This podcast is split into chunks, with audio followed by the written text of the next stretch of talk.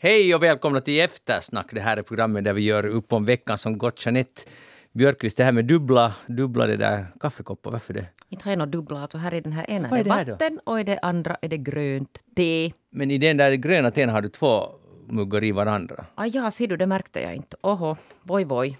Är det teskam? Får du nu känslan Nu fick jag jätte alltså teskam för att det där, jag hade faktiskt inte märkt det här. Oj nej. Vill du be offentligt om ursäkt? Jag ber om ursäkt för att jag förstör klimatet. Bra, tack. Joel Backström, filosof, är inkallad till Eftersnack idag. Välkommen med. Tack, tack. Hur är det? Det är bra. Jag har ju en sån här uh, flerfaldigt användbar kopp. Så jag, på, jag behöver inte känna någon skam alls idag. Ah, lite bra.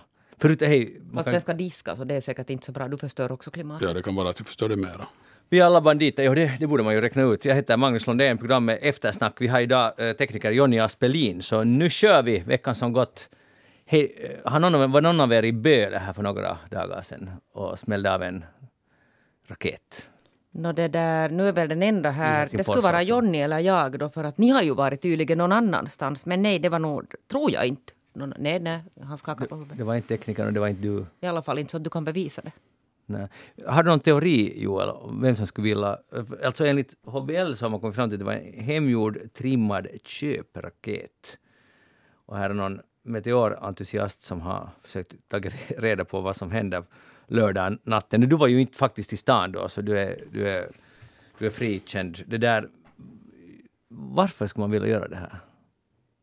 Ja, Om man nu minns sin egen barndom när man smällde ganska mycket små bomber och popater Ja, så är det väl inget underligt att någon vill smälla av en bomb. i Så det 300 behövs- meter upp i luften. Ja, nu det är lite det är mer avancerat och så här men, men Alltså, 300 meter är annars ganska högt. Vill du ha någon konspirationsteori nu? Uh, nej. Nej. Men det kom nu om du har någon. Nej, men man kan ju också tänka sig att tänk om det är någon som övar för någonting större. Något större. Nu tror jag att det var så, alltså jag har tyvärr inte läst nu alla, eller kanske faktiskt ingenting annat än rubriker på den här, för att det var ju ett mysterium några dagar, att vad var det för smäll? Eh, men jag tror att det var så att den här människan sen som hade gjort det här anmälde sig själv att hej, det var jag. Va? Det här, Kanske. förlåt, det här är Men det kan hända att jag hittar på det här. Mm. Men någonstans har jag en sån uppfattning att det var så. Och då var det ju inget fuffens om det var så. Nej, men jag, jag måste medge att jag undrar, jag tyckte, inte, jag tyckte det var lite olustigt att, eller det, det, det är lite som, nu talar vi om ju inte riktigt lika allvarliga saker, men som det här flygplanet som försvann.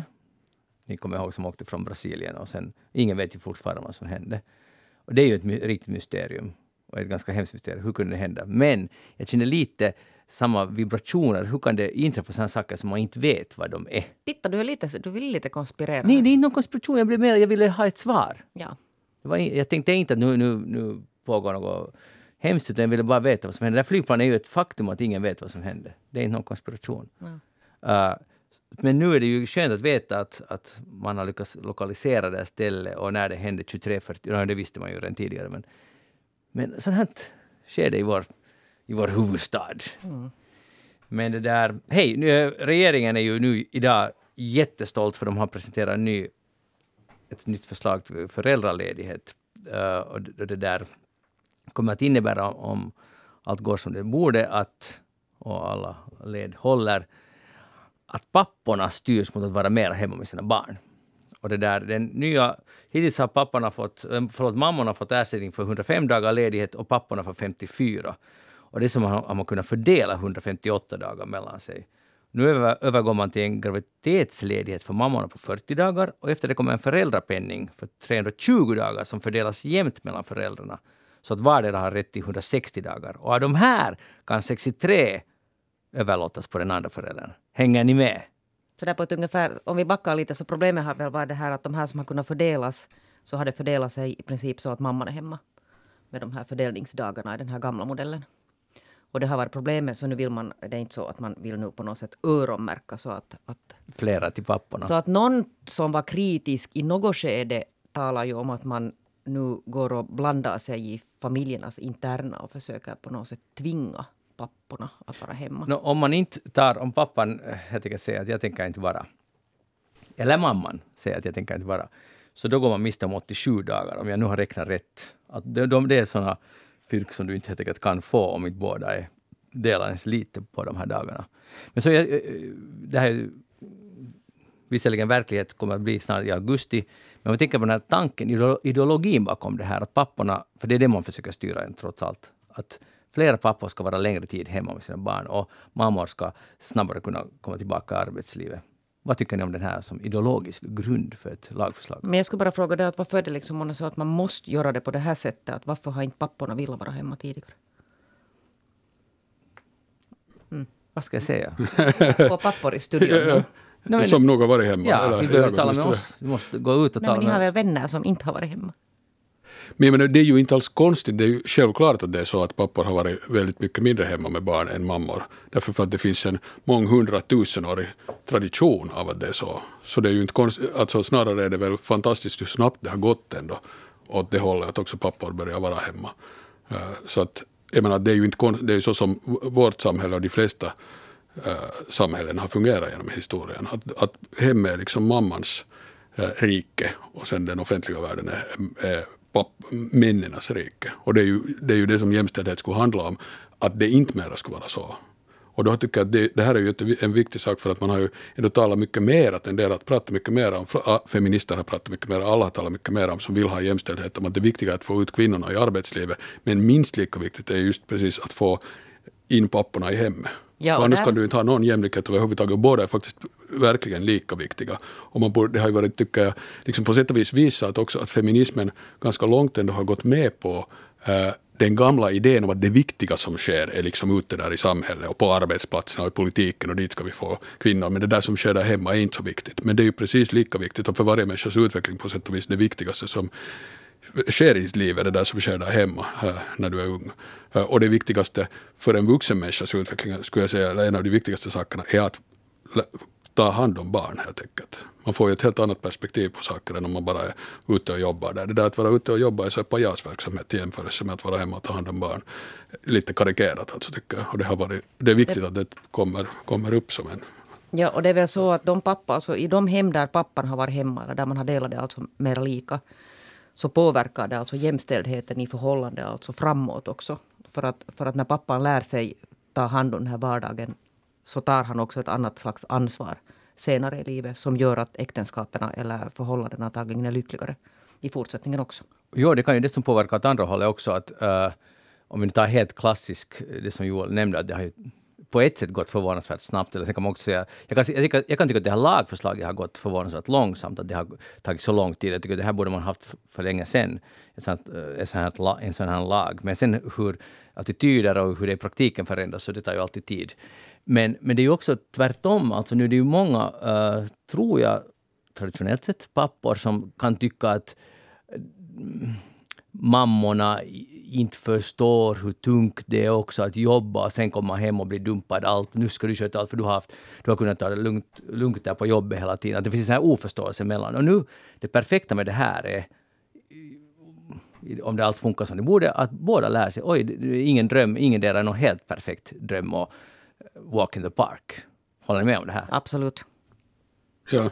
Men är det, ja. Inte, Jeanette, är det ett pajasande där att jobba? För det var det som Joel antydde, att det är inte det som är det viktiga, utan det som du gör hemma är det viktiga. Nej, men det är klart att, att det viktigaste i livet måste ju vara det att du sköter om ett barn. Alltså det är ju helt grundläggande. Om, om, man har barn? Men, ja, om man har barn alltså, och vill ha barn. Och, och har haft lyckan att få barn ifall man vill ha barn. Men, men jag tycker ju nog att det är jätteviktigt att jobba också. Helt för, för alla möjliga alltså orsaker. Till exempel att bibehålla sin mentala hälsa. Så får jobba. Kan man inte hålla, bibehålla sin hälsa no, det där, ja, alltså, ja, det, Man har olika läggning. Jag är inte en hemmamamma. Det, så är det bara. Far din hälsa om du är hemma? No, ska vi säga så här att, att det blev roligare när barnet växte. okay. Om vi nu är helt ärliga. Ja, och förstås, jag menar, det var ju med avsikt äh, karikerat och överdrivet sagt att det är ett pajasande att vara på jobbet, men bara för att, att det finns något helt absurt i att se på det som om det skulle vara så att det viktiga på riktigt är allt det där, och all makt till exempel, att det finns där ute i samhället och i arbetslivet, där gör man viktiga saker och sen det där hem, hemma är inte så viktigt. För att nu är det i någon mening så är det klart att det viktigaste är där hemma, att man till exempel, jag menar, det är så som det här släktet överlever. Att man föder barn och tar hand om den och lär dem att bli människor. Liksom. Så det är ju på det sättet det mest formativa för varje människa, det som händer där hemma. Så att, men, så tycker ni att, att vi uh, som har barn vill för snabbt tillbaka till arbetslivet? Att, Men- att det strävan ju alltid. Nu, nu finns det ju en strävan hos jättemånga att man, okay, man får fixa det där nu och sen snabbt in på dagis och sen, sen in på jobb. Men jag tycker Själv. att det där är nog helt hemskt personliga frågor. Att, Tycker du det är personligare? Alltså att, på det sättet att vad det är som driver människor. Att, att det finns människor som trivs hemma och vill vara hemma och inte alls har bråttom tillbaka Mm. till jobbet. Och så finns det sådana som vill tillbaka till jobbet av olika orsaker. Mm. Till exempel för att det gör gott för den mentala hälsan. Jag inte försöker moralisera, jag är bara nyfiken. Alltså, att va, Men Inte vet jag, har man nu sen i regel, är det, är det så att man har i Jag- regel alltså jättebråttom tillbaka till jobbet? jag tror, no, det är säkert som du sa, det är helt olika för Ja. olika människor. Men ibland kan, man tycka, kan jag tycka att de som har jättebråttom skulle må kanske helt bra av att vara men man kan ju inte säga åt någon annan du skulle må bra, men jag, jag kan se att det, det skulle kunna vara helt smart att vara längre tid och koppla mera till sitt barn. Men att igen, man kan inte ha åsikter om andra, så att det är nu... Ja, och sen är det frågan, att vad, vad, vad, vad kategoriserar du som bråttom tillbaka? Hur gammalt är barnet då i din värld? När du säger bråttom tillbaka. Ja, inte tänker jag säga någonting om för det där. Nej. För därför för att då blir någon sur. Ja. Ja, så, Det skulle vara hemskt. Det skulle vara hemskt om någon skulle bli sur. Men, men att det där, ja. Alltså, ja. Jag blir- jag Men det, är, men nu för att återkomma till det här liksom vad jämställdhet betyder, så det är ju, tycker jag också jätteviktigt att se Eh, att det faktiskt också att det där att vara hemma, det är ju inte så att det är bara allt jättetrevligt och enkelt och sådär, utan det är ju en, ett ställe där det finns en massa eh, konflikter förstås, och makt till exempel också, som också är en sak som jag tycker att det sådär generellt sett i debatten om jämställdhet mellan könen, så har den sidan av saken inte alls liksom lyfts fram, vilken enorm makt kvinnor i en viss mening har haft så länge det har varit så här. Ett patriarkalt system betyder alltid, alltså där männen kontrollerar den offentliga världen, betyder att hemmet är kvinnornas rike och de har den faktiska makten där, fast de inte juridiskt till exempel kanske ofta inte har någon makt överhuvudtaget. Eh, att om det är kvinnorna som är där hemma med barnen, så då är det de- som bestämmer allt där och då blir ju män i en viss mening Eh, för det första har ingen, liksom, ingen ansvar och ingen eh, liksom, kan inte, bestämmer inte om något där hemma och, och, så de blir ans, ansvarslösa och just som du sa Jeanette tidigare, att, ja, att man, det är bra att männen är hemma för då lär de sig ta ansvar också. Den där, och det är helt sant, men tänk så du talar om män, det är som de ska vara, att tills vidare har det varit så att män fortsätter vara så här, små pojkar som måste läras ta ansvar, för de kan inte ta ansvar. Och det, det ligger liksom något viktigt i det, att det är kvinnor som har tagit ansvar för för att livet går vidare. Vi, så som vi har haft Ja, det nu. det- För att män aldrig, aldrig är där hemma och inte sköter, inte sköter till exempel någonting av det här, eh, helt enkelt den sortens emotionella ansvar som du har när du ska uppfostra barn och när du ska se till att, att folk liksom trivs och kan leva där hemma. Det, du- och sen alltså det som belastar alltså barnfamiljer hemskt mycket, det är ju sen det här, det här mikromanagerande, så att säga. Allt, allt möjligt smått alltså, som har med barn att göra när barnen växer upp.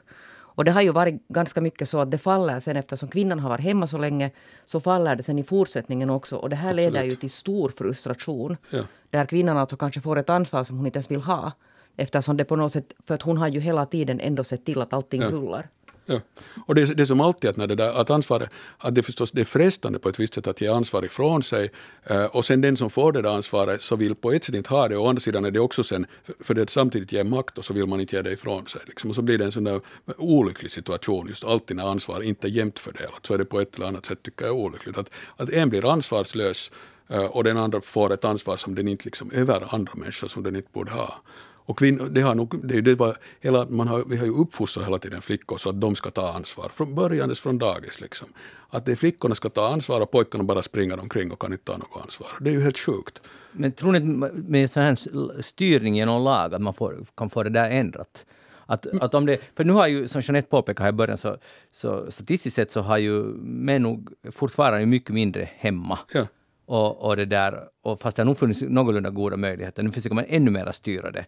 Att vara hemma. Då, då, då har vi någon sorts, vi är överens om uh, i ett demokratiskt samhälle att det skulle vara bra om pappor skulle vara mera hemma. Men om de inte vill det, Men, men handlar inte den här lagstiftningen nu till exempel eh, ju om att göra det, att, eh, dels att avlägsna hinder, helt konkreta hinder för att pappa ska vara hemma, bara att man får längre eh, ledighet. Och man, jag menar, det finns ju andra saker man ska kunna göra, hur det, hur det hela finansieras och sådär, men försöka se till att det inte finns liksom onödiga incentiv för att kvinnan ska stanna, mamman ska stanna hemma och inte pappan. Ja, som har att göra eko, eko, rent ekonomiska ju ofta. Ja, och lagstiftning har ju ganska mycket också sån här signal, signalfunktion. Alltså det här är ju en stark signal till arbetsgivare också. För att vad jag nu har förstått så har det ju inte alltid varit helt enkelt för pappor om man skulle vilja vara pappaledig så har det kanske inte alltid varit så enkelt för att där finns också ja. alltså ingrodda uh, sådana uh, gammaldags tänk att, att no, men att pappa ska ju inte vara hemma. Eller jo, eller två veckor sen det räcker och det, oj vad gulligt, får vi se ett foto och sen fortsätter jobbet. Ja. Så jag, jag, tror att det, det här är den stora grejen, bland annat just för arbetsgivare. Jag tror att du har jätterätt i det där. Det blir att man måste se, förhålla sig på ett helt nytt sätt i det här. Jaha, ni ska få barn, okej, okay, då kommer du att vara några månader minst borta från jobbet. Mm. Det är bra det. Alltså menar, att, att det är inte bara i kvinnodominerade branscher som det här måste, man måste hela tiden beakta det på alla sätt. Ja. Och sen är det ju det, det fina här är ju det att, att äh, det är ju inte så att skulle jag tänka, det finns ju folk som påstår annorlunda, men att det är inte så att, att det finns en någon så grundläggande biologisk eller sån skillnad mellan män och kvinnor i hur de, att till exempel förmåga att ta hand om barn eller något. Utan sen om männen är hemma, papporna, och tar hand om sina barn lika mycket som kvinnorna, så då kommer alla de här problemen liksom att försvinna av sig själv på det sättet. Att man behöver inte uh, ja, det en, på det sättet är det helt, liksom, när de praktiska omständigheterna ändras så kommer också den här, till exempel vem som tar ansvar och så här att förändras. Att det, och det här, jag tror ju inte alls på det här att kvinnorna har någon sån här medfödd förmåga att ta hand om någonting, utan alla som får sitt första barn lär ju sig. Man som kvinna. Ja. Alltså, menar, jag, jag, jag tror det är barn, jag tror det är jätteviktigt det där. Alltså rent så här man byter blöjor och gör allt det här. Liksom det blir grym förståelse mellan i ett förhållande också. Man vet på riktigt vad det är. Och sen att, att ha varit med det där barnet från början. Alltså, man knyter an så otroligt mycket bättre. Om jag skulle säga någonting ändra på så skulle jag ha varit ännu mer hemma i de där tidigare åren. Men nu hinner man ju vara sen eh, äldre också. Men att, att det som jag det var det jag menade med att tillbaka snabbt till jobbet. Du Jeanette säger att man, man måste få välja själv. Det är helt sant. Men det jag tycker om jobb, att jobb, största delen av livet, om man är så lycklig man har jobb, så kan man jobba. Men det finns bara några år som man kan knyta an till det där barnet som litet. Att det är den där proportionen. Att man hinner nog jobba. Men du säger inte ännu den här åldern? Nej, varför skulle jag säga det? Att vad är litet? Ja, det är nu Ett litet. år, två år, tre år, fem år? Nu går vi vidare. Hej, Apple och Google har, uh, har bråkat nu med Navalnys eh, trupper. De har ju alltså skapat en app som gör att man ska veta hur man så att säga ska rösta om man vill taktikrösta. De har ju det här att i Ryssland att är det nu per valkrets om det största partiet får hälften rösterna så blir det är det nu direkt eller, eller blir det sen omval om man inte får? Men i alla fall att de försöker blockera det. Eftersom de inte kan ställa upp egna kandidater så sprider man ut rösterna på alla andra. Så den där enade Ryssland, alltså Putins parti, inte ska få över hälften. Ni hänger med. De skapar en app som berättar vem du så att säga kan taktikrösta på. Någon okända kandidat eller någon som i princip inte har en chans men ändå blockerar det där huvudpartiet. Men nu har Apple och Google, Google idag, eh, fredag, tagit bort den här appen just när valet börjar. Och nu når inte den här appen folket. Åsikter om det här? Men för det första, har de förklarat varför de har tagit bort det? Eller säg, medger de inte att de har tagit bort det? Jag tror att de medger, och jag tror att det är det klassiska, vi, vi följer lagen, alltså rysk lag i det här fallet, eller ryska myndigheter sa att det här måste bort och den är liksom, jag vet inte om de kallar den olaglig eller någonting, men den, det är ju en app som egentligen bara visar hur man röstar mot ett parti och inte hur man på något sätt... Den har ju ingenting att göra med ideologi, förutom att, eller ganska mycket i själva verket, men den har ingenting att... Att du ska inte rösta på den kandidat som står dig närmast, du, du ska se till att den som står dig längst ifrån inte blir vald, för att ah, ingen annan har någon chans ändå. Så jag tror att det, det är någon sorts... Uh, Säkert finns det en rysk lag mot det här också. Och, de, och finns det inte så, så kommer den snabbt. Så kommer den mycket snabbt. Men, där, men det jag menar, om det är så, men mm, då, då skulle det väl inte ha gått så här snabbt, men om det finns en, klar, en lag som förbjuder något visst, så då är det förstås väl klart att internetoperatörer också ska hålla sig till den lagen. Att problemet är väl mera det, och nu vet jag inte om det här då är ett exempel på det, men, äh, men att äh, Facebook och, och, Twitter och andra, att det är så mycket så att de hela tiden i olika länder, och inte ju bara i Ryssland utan överallt i världen, inkluderat i USA och här, att de helt självsvåldigt kan ta sig rätten att stänga av det ena eller det andra som de tycker att det är lägligt att stänga av.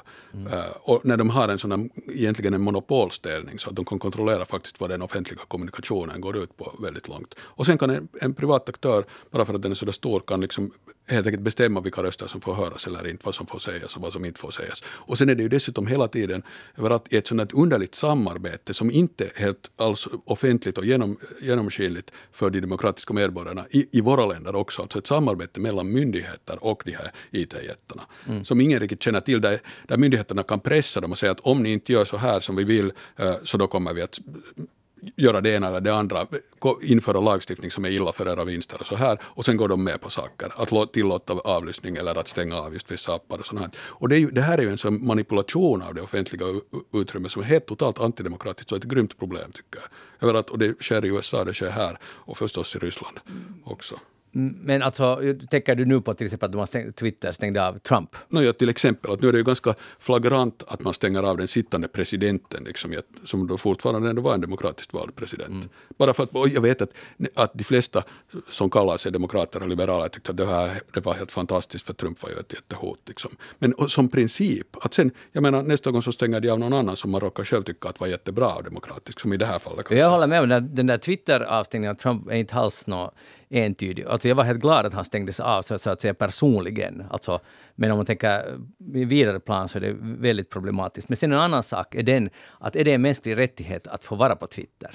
Fast man är USAs president eller inte. För det är inte samma sak som att eh, Trump kan fortfarande gå ut och ropa att jag, they stole the election, ingen stoppar, ingen sätter honom i Jo, finkan jo, för men, men det är ju uppenbart att problemet här är det att när det finns några st stora aktörer som i praktiken kontrollerar hela offentligheten och de kan bestämma att stänga av någon utan att någon kan göra någonting åt det, så då är det ju inte, då kan man inte tycka bara sådär legärt säga att ja, men det är ju ingen mänsklig rättighet att få prata i vilken strut som helst. Om det finns en enda stor strut och det är någon privat aktör som sitter och bestämmer, ja men i praktiken inte liksom. Nej, nu finns det i USA hur många strutar som helst. Inte, ingen hamnar ju och hålla käft i USA. Twitter stängde av honom. Jo, men men de har bara ett, ett helt oproportionerligt stor makt, för de har en sån enorm del av offentligheten. Mm. Förstås finns det sådana andra småstrutar, och det är ju dit som folk som flyttar när de blir avstängda från eh, Twitter eller Facebook. Men det är bara att här ser man vad, hur problematiskt det är att tillåta eh, vissa enskilda plattformar att ha den makt som de har. Och det borde ju inte, jag tycker absolut inte att det borde inte tillåtas. Men om, om du ser på det här fallet nu i Ryssland, Ja. så vad tycker du om det då? No, som sagt, när jag inte vet detaljerna, att om det finns en klar lag som entydigt förbjuder den här appen, så då ska den förstås tas bort. Alla, alla ska ju följa den lag som finns i landet. Men jag misstänker ju att det inte finns någon lag här, utan eh, att de har kommit med någon form av påpressning, ryska myndigheterna. Och, så, och sen har de eh, vikt sig för att slippa undan elaka konsekvenser, Facebook. Ja, Men det där med att inte tillåta en illa. aktör att ha så mycket makt, så vad är alternativet då? Ska man förbjuda? Jag menar, hur kommer man åt till exempel Twitters dominans? Alltså det, menar, det finns ju, eh, det är ju det som är problemet i att man inte har använt den i USA, särskilt i USA där är det liksom väldigt uppenbart så, att man har inte använt den antitrust, uh, antimonopollagstiftning som finns i landet. Delvis är det för att det är liksom en ny situation, ingen har, sociala medier har inte funnits på det sättet tidigare. Eh, men, men det finns helt enkelt lagstiftning som just finns till för att inte ge enskilda aktörer eh, en alltför stor dominans på olika marknader, inkluderat kommunikationsmarknaden. Eh, Så det, jag menar, den sortens lagstiftning borde man ha använt och spjälkt upp de här bolagen. Men Twitter har förstås nog rätt att själv stipulera att vi tycker inte att man ska få uppvigla till våld, eller vi tycker inte man... Och det här använder de ju mycket selektivt nog, men, men att, eh, att om ni bryter mot våra regler så stängs ni av. Ja, jo, jo. Och det, förstås ska, det är ju det jag just säger, att det, det är ju det som är problemet, att en enskild äh, aktör har den rättigheten. Det är också en lagstadgad rättighet. Att du, om du har en plattform så behöver du inte låta vem som helst snacka där. Men, därför, men då är det problematiskt om det finns några stora plattformar som, som i praktiken just kontrollerar eh, hela kommunikationsflödet. Att om det finns en massa små så är det inte så illa om en har, då har någon några regler och en annan har andra regler. Det är därför det är kivogare att ha flera tidningar än att ha bara Pravda som alla måste läsa. Ja, ja precis. Ja. Jag, jag menar, jag tycker inte att det är ett så stort problem i USA, därför att det finns... Trump och alla hans anhängare kommer till tals... Det finns otaliga eh, kanaler de kan komma till tals i. Jag, jag tycker inte att faktiskt det är ett så hemskt stort problem. Men, men, men, men nog principiellt, för att eh, som du säger, vi tycker idag, eller många tycker, till exempel jag, att det var helt skönt att Trump uh, truten fast på honom. Men det här kan ju ha grymt allvarliga konsekvenser, för en dag styrs Twitter av någon som styrs av någon helt annan agenda. Och så kan de igen säga att nu, nu täpper vi truten på den och den som de godtyckligt tycker. Så det, Ja, det var det som är slippery slope. Jag, jag, jag håller helt med, men det, det kändes bra då i stunden. Men det kan vara att det kommer tillbaka. Men det är just sånt här som man tillbaka. borde akta sig för. Att det känns bra i Jag stunden vet, när de vet. slår på käften åt någon som man själv skulle vilja slå på käften Ja, ja. åt. No, men jag frågar Jeanette då istället. Tycker du att Apple och Google, om, om uh, ryska myn- myndigheter säger att nu, nu, nu får ni ta bort den här appen, så blir man liksom så här demokratiskt upprörd. Att hur kan de göra så här? När, när de, som Joel säger så är det säkert för att uh, det finns utpressning och mycket man måste anpassa sig i Kina också till deras regler. Att om man vara med och spela på en miljardmarknad uh, så måste man följa deras regler. Men var det nu så att vi visste inte vad de baserar sig på? Nej, inte, nej jag vet inte exakt vad, vilken, om, om de har hänvisat till en lag eller inte. No, det skulle ju vara lite viktigt att veta då, att, att fanns det en lag eller fanns det inte. Då går vi vidare. Ja. Hej, uh, USAs, det här tycker jag är en av veckans höjdpunkter faktiskt, när, när det kom fram då i den här nya Bob Woodwards bok, att eh, både i oktober och januari, alltså januari 21 och oktober 20, så ringde USAs eh, fyrstjärniga general Mark Milley, ringde två gånger till sin eh, motpart i Kina och sa att, att ta lugnt, vi, vi har att demokratin är lite sloppy ibland, men vi fixar nog det här. Vi tänker inte attackera er. Att vad än ni tror, hur än det ser ut, så det kommer inte att ske. Att det där, andas djupt och andas lugnt och vi försöker fixa till det här. Men att allt är under kontroll. landet är helt funktionsdugligt, men vi kommer inte att attackera er. Naja. Och, och, och, nu är det många på republikanskt håll i USA som säger att det här är förräderi. Att man kan inte ringa bakom ryggen på, på den sittande presidenten och, och tala med den potentiella fienden åsikter kring det här? Jeanette, jag frågar med flit är, dig först. Jo, men så är det ju säkert att man inte egentligen, eller kan, man kan ju göra vad man vill och, och, och gör också, men man ska kanske inte faktiskt göra det. Gjorde han rätt nu? Gjorde han en tjänst för mänskligheten? No, det kanske han gjorde. Joel Backström. Jag, jag visste det skulle komma en riktig åsikt. Alltså, jag bara visste det. Å ena sidan och andra sidan. Ja. Uh, men jag, jag, menar, det är väl just klart som, som Jeanette sa, att förstås är det inte en generals uppgift, eller inte bara det är inte ens uppgift, utan det är ju förräderi äh, att ta kontakt med en främmande makt bakom den sittande presidentens rygg. Så att inte det väl, men det, det, har ju funnits inom militären i USA, liksom inom hela etablissemanget förstås, en sån där, redan från början när Trump kom och före han kom, äh, en liksom rädsla för vad han kan ställa till med, helt enkelt för att han inte alls han var så oberäknelig. Eh, så det är ju inte underligt att, att någon har gjort så här. Att sen, men det som är en större fråga, att vad, var, vad var det direkta hotet då? Att förstås om man nu kan avvärja ett kärnvapenkrig så kanske eh, vad som helst är en bra sak att göra. Ehm, men, men, men en större fråga här i bakgrunden är ju att sen USAs allmänna, inte Trumps, utan USAs allmänna Kina-politik som ju är, har varit ändå på väg att bli aggressivare och aggressivare nu, att, hur det förhåller sig till det här eh, samtalet. Mm. För det är ju, det är ju, liksom, är ju en av de stora hoten, ska jag säga nu, här i den omedelbara framtiden redan, att relationen mellan Kina och USA blir sämre för att USA vill göra den uh, sämre, vill helt enkelt uh, starta ett nytt kallt krig mot Kina. Och det är ju illa om det går så. Nu har de blivit allierade med, i den här frågan med Australien och uh, Storbritannien och USA mot Kina. Ja. Den här veckan kom det också fram. Men bakom EUs rygg. Bakom och framförallt Frankrikes rygg ja. som är rasande. Men det som jag blev, kände en viss trygghet i, i, i det här, jag blev lite lugn. Jag tänkte att okej, okay, det finns ändå, att det är inte på riktigt så att USAs president eller ja, i det här fallet USAs president, vem det må vara, kan bestämma nu, nu, nu bombar jag Kina. Nu, let's go. Fast man är förvirrad eller vad man kan tänkas vara eller förivrar sig. Utan det finns någon sorts system uh, att den här generalen sa att, kom ihåg sen han sa till sina medarbetare, alla sådana beslut om att vi attackerar någonting måste gå via mig. Att jag måste först klara det här också. Så det, så det är inte så där entydigt. Och jag tycker mm. också att, att, jag tycker att det är lite rörande och jag är på riktigt lättad att det finns en general han tjänar, han förrådde ju faktiskt USAs president och han säkert skulle kunna bli, kanske till och med kicken, fast han själv säger att det här är helt rutin. Man måste tala också med fienden och så vidare. Men alltså att han tjänar mänskligheten här. Alltså det är så som jag ser att han tänkte eh, liksom beyond att vi ska inte starta ett krig i onödan. Och sen nu ser jag att Trump har ju förnekat att han hade inte ens tanke på ja. att attackera Kina. Det är, det är ganska viktigt här. Det, det, var... det, är viktigt, men ändå känner jag en trygghet. För att, och, och, och... För att du, du, tycker att allt som görs mot Trump var jättebra, Nä. vad man än gör. Nä. Oavsett hur det var egentligen. Han har kommit över nu sin, den här fascinationen. Nej, men alltså det är ju bra om också om Biden skulle bli någon gång, han blir gammal, ännu mer äldre och gaggigare, att det finns ett, en broms där. Jo, jo, absolut. Jag menar, det är ju hemskt att det överhuvudtaget finns någon som kan ha möjlighet äh, att bomba någon med atombomber någonstans och starta ett världskrig som förstör jorden. Att det är ja. horribelt. Så ju mer det finns bromsklossar desto bättre. Men är inte det där USA-fallet så är det väl mera det som är äh, standard att det verkar inte vara någon skillnad vilken president som sitter utan det är äh, det som Ren Eisenhower kallar för militärindustriella komplexet, det är de som styr egentligen vad som händer. Att därför, Obama kunde inte göra någonting för, för freden fast han eventuellt skulle vilja, eller det är oklart hur mycket han ville. Han fick ju sitt Nobels fredspris. Och vad gjorde han? Han började kriga bara mera.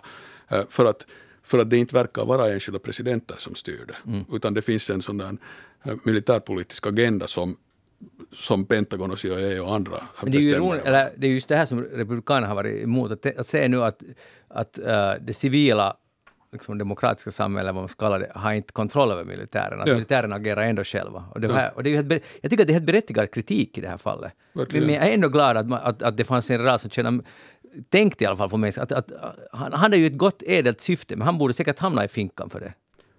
Vet ni, han agerar enligt samvete. Ja, ja och, och, jag menar, det kan man ju säga att det är bra om han lyckades, om det faktiskt var något som han lyckades förhindra. Uh, men, bara, men på det hela taget så agerar ju inte generalerna uh, med mänsklighetens bästa i åtanke. det kan vara, vara rätt. Uh, jag menar, de krigar hela tiden. Där. Och igen, just oavsett president, att det är mera så att, att det stämmer nog att det demokratiska systemet i USA eh, helt enkelt har, verkar ha väldigt svårt att kontrollera sin enorma militär. Och det är ju, jag menar, så det är väl det, där stora demokratiska problemet. Men de, de fick ju ändå en reträtt i, eh, liksom fixad. Både Trump och Biden hade samma agenda, bort ur Afghanistan. Men det där, det är kanske en annan fråga. Jeanette Björkqvist, vad har du tänkt på den här veckan? Jag har tänkt lite också på de här sociala mediegrejerna därför för att det har nu så där inom några års tid så har det dött ganska många människor. Var? I min omgivning. Och det, där, och det här bisarra alltså nu för tiden är ju det att, att det där de flesta finns alltså. Finns man inte på, på Instagram så finns man på Facebook och sen, sen dör man. Och så blir man kvar där. För att det finns ju i princip så finns det ett system för hur man kan ge eh, rätt åt någon närstående att sen när man dör så kan den här människan alltså gå in på ens konto och ändra förvandla den till en sån här minnessida eller ta bort den. Eller var det så att man kan inte ta bort den om inte man skickar någon dödsattest till, till någon av de här som är jätterna, vilket också är ganska bisarrt. Eller kanske nödvändigt, jag vet inte. Men sen finns det sådana som inte gör någonting alls åt de här profilerna. Men alltså det resultatet att det kommer, alltså det dyker ju upp alltid. Till exempel Facebook påminner om födelsedagar. Och det kommer alltså ständigt längs med året så kommer det eh, påminnelser om människor som fyller år som de facto är döda.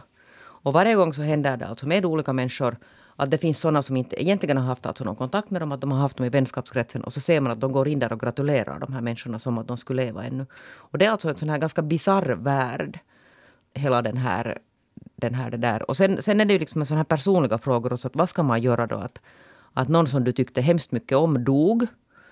Och jag har alltså en massa döda människor som hänger kvar på mina vänlistor. Och jag har också alltså döda människor kvar i min telefon där det blir sådana svåra frågor. Att ska man ta bort de här människorna? Att när man tar bort dem ur... Jag har till exempel en, en nyhetschefs nummer som har varit död alltså i säkert 15 år.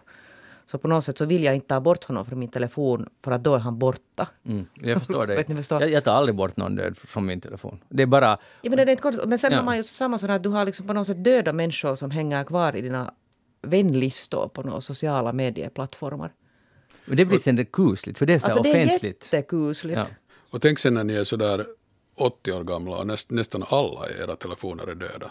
Ja. Det finns två levande kvar kanske. Man kan alltid ringa till Jeanette. Ja, eller där i, den här, i det här sommarflödet. Det kommer varje dag påminnelser om födelsedagar till folk som har varit men skulle man inte kunna lösa det där nog? Alltså, fiffiga, fiffiga alltså lösningen är ju det att, att man har då alltså förstått att ge sin obs, obs, alla som har alltså några sociala mediekonton, att ge den här rätten till någon som man litar på, att den kan sen agera och göra det till någon sån här minnessajt.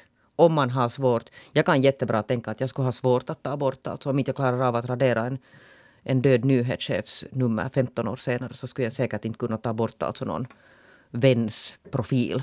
Men, det är lite, men i alla fall alltså på något sätt sådär. Alltså minnessidor är absolut en fin sak, men det finns också något kusligt i det för att Sen för att sen går, hänger det en massa minnes, döda minnessidor alltså på. Ja, och de hänger där och sen blir det kanske allt tystare där och det är också så tragiskt. Och till vem talar man när man sätter någonting dit? Alltså jag, jag, alltså jag har ingen bra lösning på det. Det är, alltså, det, det, är, det är helt alltså nya problem som vi står inför. Ropar ut i, liksom, i tystnaden när man går dit och sätter efter tre år efter någons död, sätter någonting. Ja. Man kan skriva att jag saknar jag kommer, dig, jo, jag men saknar vem, är, vem är adressat? Vem är det som ska ta emot? Men det är ju just det. kanske de anhöriga sen då som sitter att titta, någon kommer ännu ihåg den här Och min, det min döda kära. Men ändå är det ju ganska... Men skriver man folk in alltså i testamenten nu för tiden? Hur, hur min ens liksom, sociala media kvarlåtenskap eller liksom profil där, hur den ska Ja, tas det om måste- hand. Att jag vill att man gör si eller så. Ja, det måste Lite man som komma man ihåg kan att- säga om sin fysiska begravning. Ja, och det, ganska, det måste man komma ihåg att många har ju satt ut alltså bilder till exempel. Att där finns sån här bi- bildkapital eller liksom minneskapital i de här profilerna. Att vad ska man göra sen med alla bilder? Radera dem, alltså man raderar man den här profilen så, Ja, så raderar vända- man ju på något sätt hela den där människans liv. Många har ju varit ganska aktiva alltså på sociala medier. Det är någon som varit jätteaktiv, ja, det måste vara någon anhörig eller vän eller någon som tar hand om alla de där bilderna, eller sköter den sidan. Jag vet inte. Alltså det är Det är jättekonstigt. jättesvåra För det frågor. kommer bli som du sa, allt vanligare. Men vi har ju 20 år, jag menar, hela den generation som har vuxit, haft Facebook så att säga från början. Ja, och sen Instagram är ju samma sak. Ja. Alltså där finns ju också levande människor och stora alltså bildkataloger som, som tillhör personer. Men det, jag, tycker, jag tycker att det är rent kusligt att läsa e-post av... Jag sparar alla mina e-post. Jag har alla e-post sedan 2006 sparade. Så jag kan, man kan förstås filtrera det och kan läsa e-post av någon som levde då men som inte mer lever. Så redan att läsa det så tycker jag är ganska så här mystiskt. Det blir jättekonstigt för det är liksom bokstäver där på skärmen som någon skriver som inte mera finns. Det är också jättekonstigt. Ja, det är jättekonstigt. Hur många e-mail har du från? Det här är nog kanske 180 000 eller något sånt.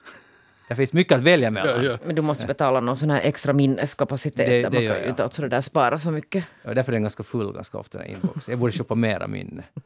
Nåja, Joel Backsen, vad har du tänkt på den här veckan? Eh, jag har tänkt faktiskt på kriget mot terrorismen som ju fyllde 20 år här. Uh, Grattis! 9-11, fyller ja, år, grattis, det är verkligen ingenting som man vill gratulera till. Eh, för det har varit en sån dominerande och tro, en total katastrof och ett totalt misslyckande och helt horribel sak som nu inte har drabbat just oss specifikt. Kanske Finland så mycket. Men, lite men, delvis har vi varit med på en kant där. vi har varit med på en kant och hjälpt till, ja. Och jag menar, vi såg ju i Afghanistan nu hur det, att 20 år har man varit där och inte fått något till stånd. Eller no, det är lite fel att säga att ingenting, lite eh, skolor för kvinnor och annat sånt. 20 år att äh, kvinnor kunde gå i skolan. Eh, ja, men, mycket, men nu är talibanerna tillbaka, de som man då kastade ut för 20 år sedan. Mm.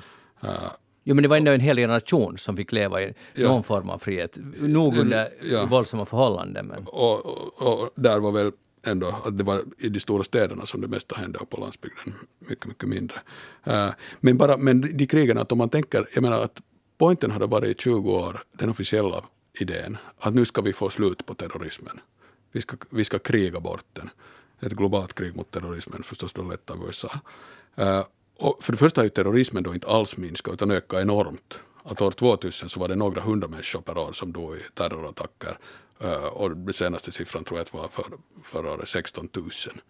Så terrorismen har liksom ökat i volym helt otroligt eh, under det här kriget. Att kriget inte alls minskade det är som kriget mot drogerna på det sättet. Att det har inte lyckats alls åstadkomma det vad man ville. Det har kostat enorma mängder.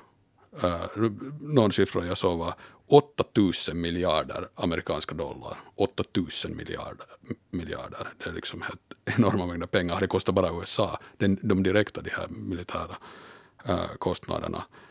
En miljon människor kanske döda på grund av det. Och det här är ju, jag menar mest förstås då i krig, de här direkta krigen i Afghanistan och, som ju har funnits i Pakistan också och, och kriget i Irak som ju orsakar egentligen kriget i Syrien.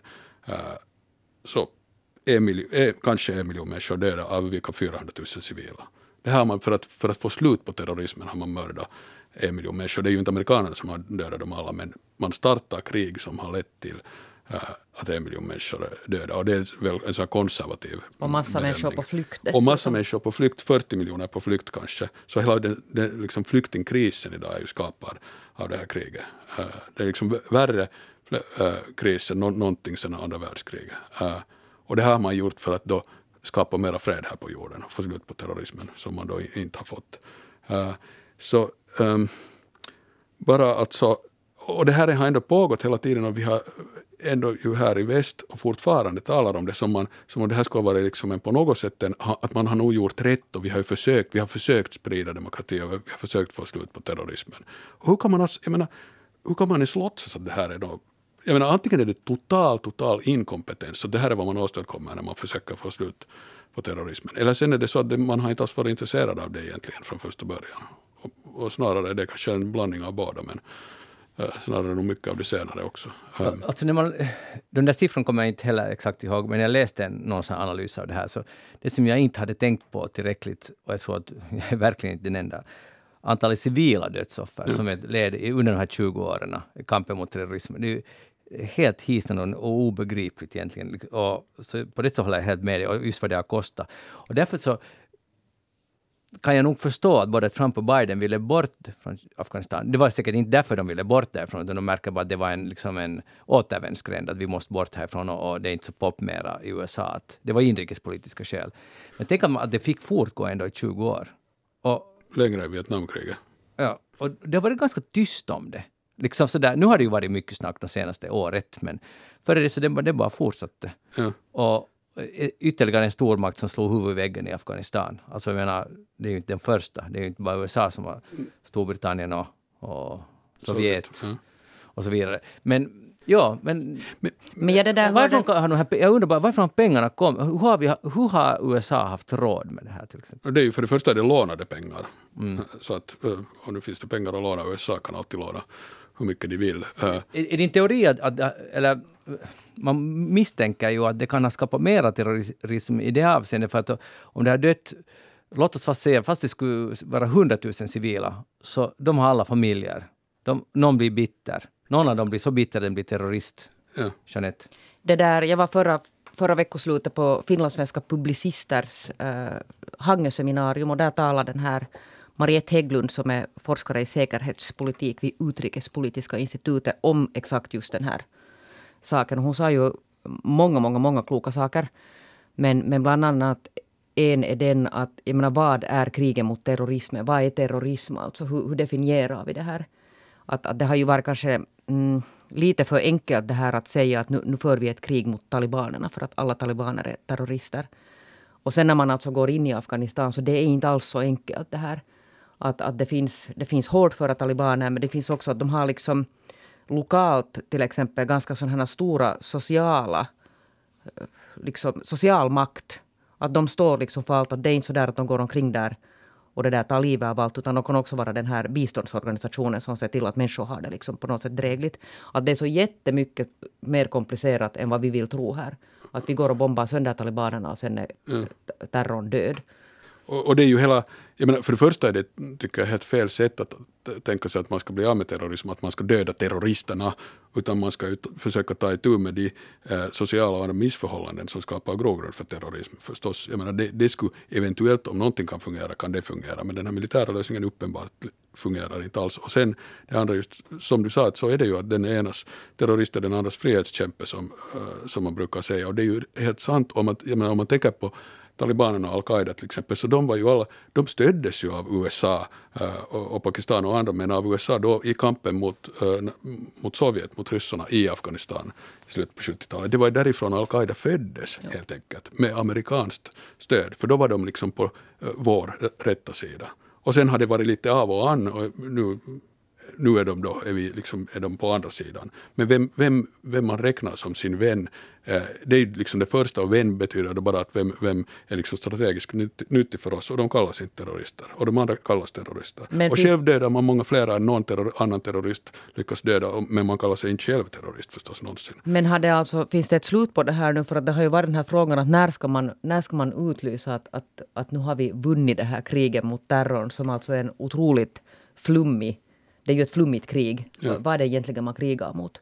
Det är därför det är ett missbruk att kalla det ett krig. Jag menar, just för att det inte finns någon klar, det, det, finns inte något sånt som att vinna det. Att det enda som är sant, att det är förstås att sen när bomben faller på din familj, så då är det helt som ett riktigt krig. Men det ser vi ju inte heller så mycket av här. Det är därför som det, att inte, inte helt enkelt, folk bryr sig inte om att några fattiga bybor i Afghanistan eller äh, Irak blir sönderbombade på totalt lösa boliner. Och sen när de blir sönderbombade, de här civila, och de vänder sig till talibanerna, som alltså var de som, som såg till att, att de på något sätt liksom lyckades leva ett, ett vardagsliv där, så är det ju inte så konstigt att de till exempel då går med där. Att, att den här talibanrörelsen är jättemycket mer komplicerad ja. än vad vi vill förstå. Och, och, sen är ju kriget mot terrorismen dessutom, jag menar, att det är för det första nu är det ju helt absurt att eh, som USA då gjorde 2001 i Afghanistan, att invadera ett helt land för att där finns en, en terrorist Osama bin Laden som de vägrar äh, utlämna. Inte bara en, eh, trots allt. Äh, ja, men det var ju den, den officiella krigsorsaken, att utlämna honom eller annars attackerar vi. Jag menar, hela den idén är färdig. Dessutom var, det, var de ju färdiga att utlämna honom till en tredje part, talibanerna, och ändå ville man attackera. Sen fyllde man ju nog sådana som Guantánamo och lämnade ja. dit en massa människor utan rättegång, alltså ja. mot alla. Och många av dem är nu högt uppsatta i Afghanistan. Ja. Många av dem är det, och många sitter kvar där, så där finns människor kvar ännu som inte har fått och, och kriget mot Irak förstås 2003 börjar man på, på lögnaktiga grunder. Att man påstod som man visste att det inte stämde att Saddam har massförstörelsevapen. Och man lyckades koppla ihop det ju också med kriget mot terrorismen fast Saddam inte hade något att göra med äh, terrorism.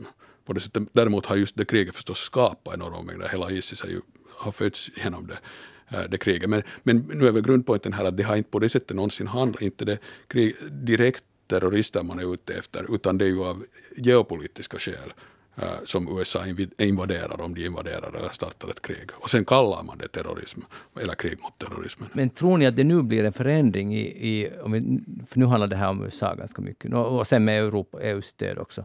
Men tror ni att, att det blir en förändring nu i USAs utrikespolitik? För det var ju helt tydligt, både Republikanerna och Demokraterna ville ut ur Afghanistan. Eller ska vi säga, både Trump och Biden ville det. Och Demokraterna har ändå haft som någon sorts policy att blanda sig på alla håll i världen, eh, vad man bara nu kan och tror att man ska göra en skillnad. Men nu verkar det vara en, en förändring där. Kommer det att hålla, eller kommer direkt när det kommer nästa kris, så kommer man rycka in ja som Vietnam, Afghanistan, ja. Korea och så vidare. Här är ju, ja, Biden personligen är ju inte någon sån här hök, utan mm. han skulle vilja snarare dra sig ur konflikter. Men igen, där är ifrån, och därför, bland annat därför, eller kanske främst därför, är han ju inte alls populär ens bland, bland demokrater nu mera, uh, för att demokrater allmänt är såna hökar. Liksom. Uh, men det får man väl se igen, att, vad kan, att gör det spelar det någon roll vad en enskild Biden tycker, fast han råkar vara president. Ja, för det finns alltid en general som kan ringa lite samtal där. ja. Uh. No, we'll see. Uh, men ja, 20 år, och det här borde diskuteras mycket mer än vad det gör. Precis som den där, jag är fortfarande fascinerad av det där kriget mot Irak, alltså att man i FN går och ger falska bevis, man ljuger. Ja. Och, och, för att få världssamfundet ja. med sig. Och ingen har stått till svars för det, Nej. de här ledande politikerna som gjorde det. det Powell var väl den här... Hur, uh, ja, det var, var han som, som sa framförde, det, ja. framförde men, men Blair och, Bush och hela, inte hade de ju liksom på det sättet på allvar hamnat stå till svars för Nej. det. Och det hade ja, skapat en total mänsklig katastrof. Hej, tycker ni att Finland behöver en landsfader? Eller behöver, behöver du Jeanette i ditt liv liksom en sån här ledarfigur som en man? Alltså? Det är självklart, alltså, särskilt om det är en man. Alltså, ja, uttryckningen just en landsfader känner jag att ja. just jag behöver. Och verkligen. hur är det med Joel? Behöver du också? minst en landsfader, helst har man ju flera. Ja. no, Outi Mäenpää höll här ett oförberett tal på Jussigalan häromdagen. Då det, hon hon stal showen. Hon stal helt enkelt showen och började, började prata uh, från hjärta om att ja, hon ville väl ha sagt att man förväntar sig alltid att den som ska få pris eller den som ska vara den där upphöjda personen ska vara en man. Och så kastar hon fram Sauli Niinistö, fast hon inte alls menar, för hon respekterar Sauli Niinistö jättemycket, men att det alltid är en man och nu, är det, nu har tiden förändrats, nu kommer också kvinnor upp på toppen. Och jag började bara fundera på det, för att i en intervju där hon skulle förklara sig, så tog hon upp det här med landsfader, att, att, att vi har ett behov av... Och jag känner att jag har inte alls något behov av en landsfader. Uh, men därför frågar jag helt ärligt, att om vi är helt ärliga, nej, har nej. vi ett behov av en landsfader? Nej, men vi hade ju en landsmoder. Eller en landsperson. Landsperson, för vi hade ju en landsmoder tidigare. Ja, jag hade inte behov av henne heller, men ja. Nej, men det där, nu har ju finländarna tror jag, nu tycker man om sin, sin högsta person. Niinistö tycker man kanske lite för mycket om, känner jag om man tittar på opinionssiffrorna. Ja, men du tycker det, men de flesta tycker tydligen då inte. Om, om Niinistö? Ja, alltså de flesta tycker om Niinistö. Jo, men jag säger ju det. Ja. Att det, där, det är ju lite sådär, hur ska man säga, att, att 102 procent av finländarna stöder honom. Det är det här Kekkonen-syndromet. Joel?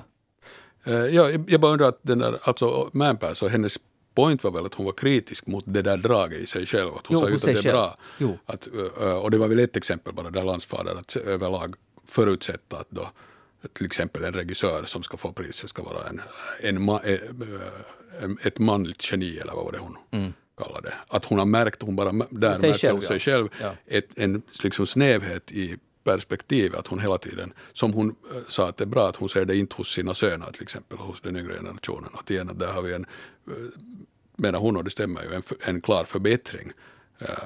Att jämställdheten har helt enkelt gått så långt att de, den yngre generationen så är inte lika inskränkt som, som vi kanske fortfarande är, helt utan att tänka på det. Liksom. Och sen är det ju bra om man blir uppmärksam på det när man förutsätter att någonting är specifikt manligt eller specifikt kvinnligt. Till exempel. Alltså det var helt intressant. Jag tycker också det var roligt att det kan faktiskt... För ofta när man är på någon föreställning eller någon fin inte för att jag så ofta är på fina galor, uh, men, men jag tänker mig alltid, tänk om någon nu skulle flippa och liksom göra något helt galet. Och det här var inte så galet, men det var ändå spontant. Jag tycker det är fräscht. Hon skulle dela ut, alltså, minns att var det årets regissör eller något sånt. Ja. Och det där, hon hade ju med sig en sån här ung, ung skådisk kvinna där bredvid som stod helt alltså som ett frågetecken. För att, för att de skulle bara kort presentera den här, de här kandidaterna till det här priset. Och sen plötsligt gav hon sig in alltså en sån här monolog. Det var ju helt fascinerande. Mm. Sånt händer. Hon är nu ändå Outi Mäenpää. Hon får göra sånt här och ska göra sånt här. Ja. Vi skulle bli lite besvikna annars. Hej, uh, nu, nu, nu så när du uh, för en vecka sedan uh, kunde jag avslöja att nu ska jag fara på ruskavandring. Och det var Pia-Maria Lehtolas uh, spontana kommentar. Usch! Äh, inte sa hon nu riktigt så. Hon sa, ja, sa hon usch? Citat usch med utropstecken efter. Och sen sa hon en gång till usch. jag, sa, och jag har tänkt mycket på det här, för, för jag älskar att det finns olika sidor att se på saker, man kan se på saker ur olika synvinklar. Nu har jag varit på Roskavaring och Joel var faktiskt på samma resa. Så, så det där nu, och du var ju inte heller så förtjust i tanken, du sa inte ordet usch. Men du såg inte något hemskt positivt i den här vandringen. Och vi var då i OKK nationalpark. Jag att jag inte såg något positivt i det, men jag skulle kanske inte gå det. Nej, inte kanske, du, du skulle inte. Mm. Men, men uh, två saker jag vill ta upp. För det första var det supervackert, alltså otroligt snygga ja, färger. Ja. Och soligt. Mm. Men en sån aspekt som jag skulle vilja diskutera. För det första chocken att komma tillbaka till civilisationen med alla eh, skärmar som är på och man måste jobba versus det här, när man är i nationalparken så där finns ju ingen nät. Alltså det finns ju ingenting jag hade bara min rutiga telefon med, men inte ens den var intressant. Och jag saknar inte... Från det att man steg av bussen och gick in i den här ödemarken så var man faktiskt fri. Och det här är intressant. För jag upplever inte att jag är så fri här. Och det här ska vi diskutera. Jo, hade du någon liknande känsla? Ja, nog ungefär just sådär. Så att sen när man kom hem så sa man usch. Ja, då sa man usch. Ganska många ihjäl många gånger. Usch, usch, usch. Och då börjar man ju undra att, att om man är medveten om det här uschande, varför hur accepterar man det här livet? Där, där det pling-plongar hela tiden till höger och vänster. Ja, då vill jag alltså göra alla uppmärksamma på att vi har nu två ruskavandrare här i studion som inte ens har smarttelefoner. Ja. Så ert uschande handlar om då, vadå, datorn? E-post. E-post på datorn. Ja, nu överhuvudtaget, vad ska man kalla det, det är så otroligt sistigt att gå där. Det är när man börjar fundera på att laga sin mat, se på utsikten, kämpa, vara ganska trött, sova i ett tält, kämpa för att få värmen upp. Men du har ju haft någon sån här eremitdrömmar tidigare också. Du ville bosätta dig dit på någon De blir mycket starkare nu. Ja, jag förstår det. Men uh, Joel, kan du i analys, varför acceptera... Att varför kom vi tillbaka? Ja, varför fan blev vi inte där? nej, nej, alltså, men nu är det ju en bra fråga. Ja, men förstås kommer man tillbaka för att här finns människor som man vill vara med. Uh, I motsats till där på Ruskavandringen då. uh, men bra fråga är det ju. Att för det är, på, det är på något sätt är det ju, att nu lever nu jag till exempel ett otroligt hetsigt liv. Och, och varför, varför gör man det? Men man kan ju inte bara vandra, ruskavandra hela sitt liv. Man måste ju på något sätt bidra till samhällets skattepott också. Och jobba. Eh, för att betala den nationalparkens upprättande. Ja. Ja, jag kan, jag kan jobba lite för det. det, det håller jag nog med. Men för det är ju inte, det är ju det att när alla jobbar så mycket som vi gör så då måste man förstås, att om, om vi ska hålla den här nivån ja, så då måste alla jobba så här mycket. Men om alla skulle jobba mindre så skulle man inte behöva jobba så mycket. alltså, om, if you see what I mean. Mm. Um, att det är ju inte så att det finns någon, någon speciell nivå som måste upprätthållas utan om vi tänker att det måste, uh, att vi måste ha ett sånt liksom materiellt överflöd och sen att saker hela tiden blir liksom snabbare och på det sättet bättre. Så då måste vi hålla på så här, ja. Men frågan är just att är det värt det liksom. Ja, och då, och då kan man just och just klämma in en fem dagars liksom ruskadröm däremellan. Mm. Och sen är det bråttom för sen måste man börja fixa allt. Jag är bara lite kritisk. För nu är det, det, som, äh, det där att ha tid är ju nog ändå livskvalitetens viktigaste, eller inte vet jag viktigaste, men en otroligt central sak. Att man, det är helt otroligt hur svårt det kan vara att få ordnat bara några dagar för en ruskavandring eller för något annat att nu skulle det vara ett bättre liv om man skulle kunna, om man får lust på det, gå ut och vara två veckor borta. Jeanette ser väldigt konfunderad Ja, kan jag, säga- förstår, jag förstår inte vad ni talar om. Nej, jag, jag vet att du inte förstår. Och usch på den saken. Men alltså grejen är den att det är också ganska fint att vi lever i ett land, det finns många andra länder också som det funkar så, men där man kan fly bortom och det finns någon helt liten infrastruktur, men inte mycket. Men det finns forsar man kan ta vatt, rent vatten från och dricka direkt rakt av. Folk skräpar inte ner. Det är liksom rent och fint och det, det känns extremt genuint. Och det är helt otroligt att det är nationalparksidén.